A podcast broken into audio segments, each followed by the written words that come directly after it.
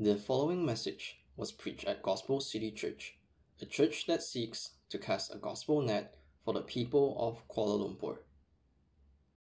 In the Holy of Holies in the temple than elsewhere. Herman Bavinck, the great theologian, spoke of God dwelling in a special way at certain times and among certain people. So can't we admit that there are times whenever we seem to experience God's presence in a more significant way than at other times? How do we know if and when we are experiencing God's presence? Is it possible for you or for I to experience God's absence? Over the past few weeks, we have been bombarded by pictures and videos of the war in Ukraine. Over ten thousand people have died. Over two million have fled the nation to become refugees. That represents about five percent of the total population of Ukraine. Now, almost thirty-five million Ukrainians claim to be Christians. So has God removed his special presence from Christians who are living in the Ukraine? On the other hand, has God let me experience his presence in a greater way than those in Ukraine? You see, this morning, I look at my life, and my life looks nothing like those in Ukraine. I've never experienced war. I've never been displaced or forced to seek refuge somewhere else. Do you know what my life looked like this morning? It looked like waking up, going downstairs, making my nice pour-over coffee, walking into my office, opening up my leather Bible, and sitting quietly and peacefully while I read God's word and prayed. Never once did I wonder if I would survive through the day. But is this evidence that God's special presence is with me in a way that it is not with others? Does my safety and security and success equate with God's blessing? This morning, I want us to see from Genesis thirty-nine through to forty-one that suffering is not evidence of the Lord's absence, and worldly blessing can blind us to God's providence. This morning's message will be structured into three main sections. One section for each of the three sec- or each of the three chapters we have just read. In Genesis thirty-nine, the Lord shows kindness to Joseph. In Genesis forty, Joseph wants Pharaoh to deliver him. In Genesis forty-one, Pharaoh empowers Joseph. Now, I'm going to reserve my comments about how we might understand and apply these chapters until the very end, because I really want us to follow the story as it progresses without chopping it up into parts, okay? So first we see in chapter thirty-nine that the Lord shows kindness to Joseph. Now last week the focus was on Judah. Chris preached an excellent message on Genesis thirty-eight. But if you remember, two weeks ago, we looked at Genesis thirty-seven, and it ended with Joseph being stripped of his clothes, thrown into a pit, and eventually sold to a group of Ishmaelite traders. Joseph's brothers dipped his ornate robe in an animal's blood and then used the blood-covered robe to trick Jacob, their father. Believing that Joseph was dead, Jacob went into deep mourning and refused comfort from anyone. But chapter thirty-seven ended with a brief hint of what was to come. It said that Joseph had been sold to Potiphar, an officer of Pharaoh, the captain of the guard. So Joseph has been enslaved into the home of an Egyptian official. Genesis thirty-nine, verse one, if you look at it, restates what we already know as if to reset the story. After we've had this brief interlude that focused on Judah, now we reset the stage. Joseph has been sold to Potiphar in Egypt. But notice verse two. It immediately tells us that the Lord was with Joseph. As Joseph went down into Egypt, the Lord did not abandon him. And what's interesting is it says, the Lord was with Joseph. This is God's name, Yahweh. This is not a generic word for God. There are plenty of generic words for God in Hebrew. But this is God's covenantal name. The name Yahweh appears eight times in chapter thirty-nine and emphasizes that the Lord knew of Joseph's situation. The Lord was aware of Joseph's plight, and he remained with him. But Joseph was enslaved in a foreign land. Despite his successes, he never ceases to be a slave under a non-Israelite master. The narrative emphasizes that they continue to see Joseph as an outsider. He's called a Hebrew twice. Now, the term Hebrew actually only appears thirty-five times in the Bible, but thirty-three of those times it is used as a way to describe an Israelite from a non-Israelite perspective. Joseph is a foreigner slave. But in the midst of this, we read over and over that the Lord was with him. He was given authority over the other slaves. He was given responsibilities throughout Potiphar's house.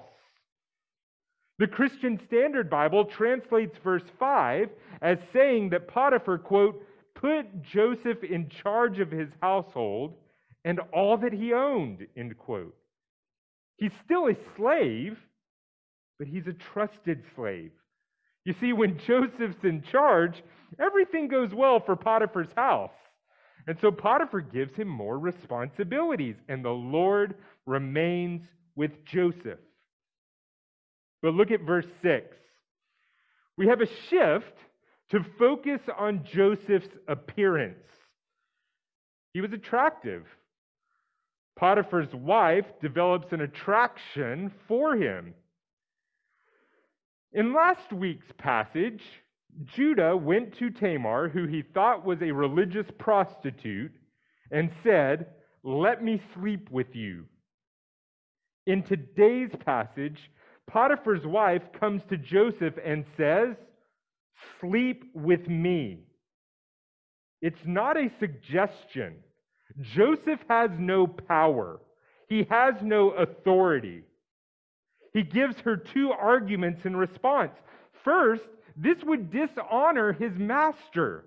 This would dishonor Potiphar. Second, this is an evil against God. Now here, Joseph uses a generic term for God, one that wouldn't have offended Potiphar's wife. She has no idea who Yahweh is, so he uses a generic term. Day after day, she persisted, until finally, one day, she decided to rape Joseph. When nobody was looking, nobody was around, she grabbed Joseph's clothes, pulled him to her, and said, "Sleep with me." Joseph did the only thing available to him. She ripped off his clothes, and he fled out of the room and out of the house. Once again, Joseph has been stripped of his clothes. And once again, Joseph's clothes are used to trick someone else. They're used to trick the other men of the house, and then they're used to trick Potiphar. Potiphar becomes enraged. He captures Joseph and imprisons him. Joseph says nothing. What could he say? Joseph had no authority. He couldn't contest his accusations. So he's thrown into the royal prison, and once again, he's left to rot. But look at verse twenty-one. This is a key verse. It says, "But the Lord, Yahweh, was with Joseph and showed him steadfast love." The word translated steadfast love by the English Standard Version refers to the Lord's commitment to his covenant promises. The Lord remained faithful to Joseph because the Lord was faithful to his promises and his covenant with Abraham. It was the same promise that was given to Isaac and then to Jacob. And so in Genesis thirty-five eleven, God spoke to Jacob and said, "I am God Almighty. Be fruitful and multiply. A nation and a multitude of nations shall come from you, and kings shall come from your own body. The land that I gave to Abraham and Isaac I will give to you, and I will give the land to your offspring after you." Kings. A nation, a multitude of nations will come from Jacob's descendants. And Joseph remains one of those descendants, whether Jacob realizes that he's alive or not. God knows, and God remains steadfastly committed to his covenant promises. So Genesis thirty-nine ends with Joseph once again stripped of his clothes and thrown into a pit. Just like Jacob, Potiphar had favored Joseph. But just like Jacob, Potiphar was deceived by Joseph's stripped garment. As the narrative arc moves down from his brothers, down into slavery, and now down into prison, the Lord was with Joseph. Why? Because the Lord was faithful to his covenantal promises. Now, I want us to think about how the Lord remained with Joseph in the midst of his suffering. We're going to discuss that more later. But first, let's continue to work through the passage. You see, things begin to change in chapter forty. Where Joseph wants Pharaoh to deliver him. Look in your Bible at chapter forty. It begins with Joseph in prison after the previous events. The Hebrew here is ambiguous about how long he had been in prison and just says, after these things, it happened. The passage describes the royal cupbearer and the royal baker offending Pharaoh, the king of Egypt. What did they do? It doesn't say. Honestly, it's irrelevant. What they did doesn't matter to the story. What matters is they did something, and now they are in prison with Joseph. Because this story is about Joseph and about the Lord. What matters is now they're in, jo- they're in prison with Joseph, and Joseph is appointed to serve them as an attendant. Let's not forget, even in prison, Joseph is still a foreigner slave, and they are still Egyptian elites. Both of these Egyptian elites have a dream. They look downcast. So Joseph asks them why they are disturbed. They reply that they have no one to interpret their dreams, which would have been standard for an Egyptian person in the royal court. So Joseph asks an important question. He asks, Doesn't a God interpret dreams? Once again, he uses an ambiguous term for a God that wouldn't have offended them. But think about this for a minute. What right does Joseph have to critique their statement?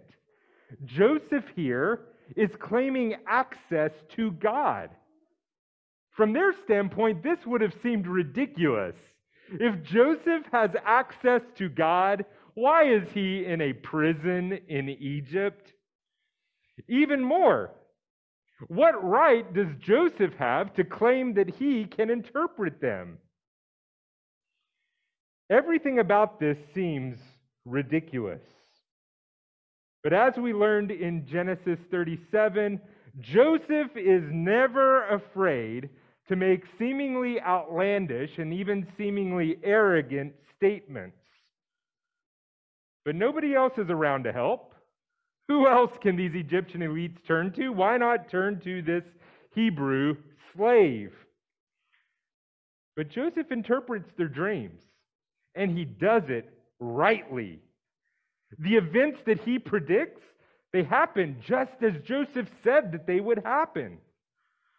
But before these Egyptian elites find out whether Joseph's interpretations will come true, notice that Joseph begs for their help. If they are freed, would they please show him kindness and mention his case to Pharaoh? Now, this too seems outlandish. Why would two rejected Egyptian elites have the authority to speak to Pharaoh and ask for Joseph's release? Why would the Pharaoh listen to them above their own captain of the guard? But Joseph makes the most of his opportunity. They're desperate for an interpretation to their dreams, and Joseph is desperate for freedom. Now, this is the first time in the entire story that we get Joseph's perspective on everything that has happened. He says he was stolen from a foreign land and done nothing to deserve being placed in this, what's the word? Pit. The word pit here is the same word used in Genesis thirty-seven to describe the place where the brothers placed him. But Joseph's interpretations come true. The Pharaoh releases the royal cupbearer and restores him to power. He kills the royal baker. But what about Joseph? Joseph remains in the pit. In Genesis thirty-nine, Joseph's situation progressively got worse.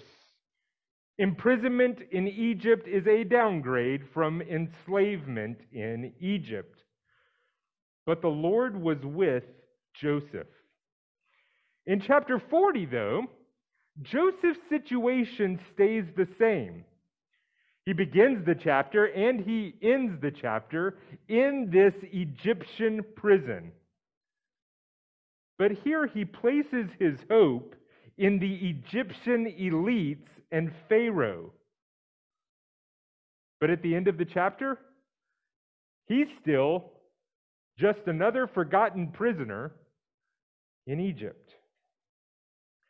Did you notice what was missing in this chapter? Chapter forty never mentioned that the Lord was with Joseph.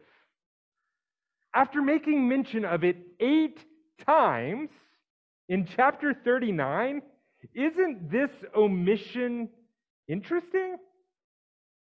It makes you wonder, is God still pulling the strings, or is Joseph now trying to take control of his own destiny?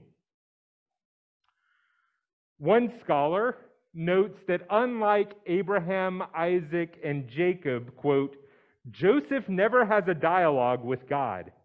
He is never spoken to by God. He is never portrayed as having prayed or spoken to God at all.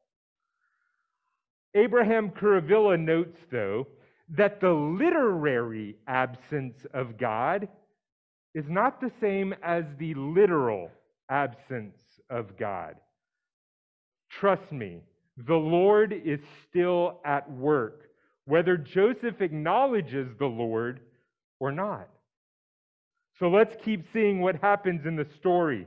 In chapter forty-one, the situation changes drastically. Pharaoh empowers Joseph. Joseph goes from being a prisoner to the prime minister of Egypt. Chapter forty-one recounts Joseph's rise to power. Like the Egyptian elites, the Pharaoh has a dream. In fact, he has two dreams. Now, these two dreams are told three times in chapter forty-one, which is one of the reasons why chapter forty-one is so long. Pharaoh first tells his dream to his best magicians and wise men. This was standard Egyptian protocol. Nobody can interpret the dreams, though. And so at just that moment, the royal cupbearer remembers Joseph and tells Pharaoh about him. Now, royal cupbearers were a very high and trusted position. If the cupbearer vouches for Joseph's skill, then the Pharaoh would have trusted him. So he calls for Joseph. Joseph is going before the king of Egypt, so he changes his clothes. But notice that he also shaves. Israelites wore beards, but Egyptians did not. You wonder if Joseph doesn't want anything to get in the way of his big opportunity. This is it. Everything depends on things going just right. Joseph hears the dreams. He confirms that the two dreams have the same meaning and warns Pharaoh of a coming global famine. Egypt must be prepared. Joseph suggests placing a wise man over the land to administrate the situation. Now, of course, the best wise men in Egypt have just failed at even interpreting the Pharaoh's dream. And so the Pharaoh asks, "Can we find a man like this, in whom is the Spirit of God?" To quote the E S V. But don't be confused here. Pharaoh isn't speaking about the Holy Spirit, the third person of the Trinity. Pharaoh's a pagan and worships the Egyptian gods and goddesses. So I think here, if you look in your English Standard Version, there is a footnote. The footnote is certainly more accurate here. Pharaoh recognizes in Joseph a spirit of the gods. So Pharaoh puts Joseph in charge. He will become the prime minister of Egypt and preserve the nation from the upcoming global famine. Now, the Lord has not been mentioned, but every biblical story is about the Lord, either about his plans or about his character. For God to fulfill his promises to Abraham, Jacob and his sons must survive this global famine. That's why Joseph needed to rise to power in Egypt. He now has the power and the authority to protect the family and provide for them in Egypt. Joseph's rise to power provides a way to keep God's promises to Abraham, Isaac, Jacob, and his descendants. But this is where there's a twist. There's more to this story than just Joseph rising to power. Notice all of the details about his rise to power. Genesis forty-one tells us so much. Joseph has become an Egyptian elite. He's clothed in the finest Egyptian clothing. He's decked out in the finest Egyptian jewelry, a chain around his neck, a ring on his finger. He rides upon a chariot like Pharaoh himself, and the people bow down before him. When the authorities yell out, bend the knee. He's given an Egyptian name, probably after a pagan god. He's married into an Egyptian family, and not just any Egyptian family, the family of the highest priest in all of Egypt, the family of Potiphera, priest of On. He is not just any pagan priest. On, which was later called Heliopolis, is where the sun god Ra was worshipped. Every time that Joseph's wife, Asenath, is mentioned in the Bible, it mentions her pagan father. And so at this point, Joseph looks nothing like Jacob's favorite shepherd boy from the beginning of chapter thirty-seven. Gerhard von Rath states that Joseph has become completely Egyptian, and he's right. Let's not forget that this is the Egyptians who will enslave the Israelites. The Israelites were chased out of Egypt by chariots that looked just like Joseph's. They were forced to bow the knee when Egyptian lords came through.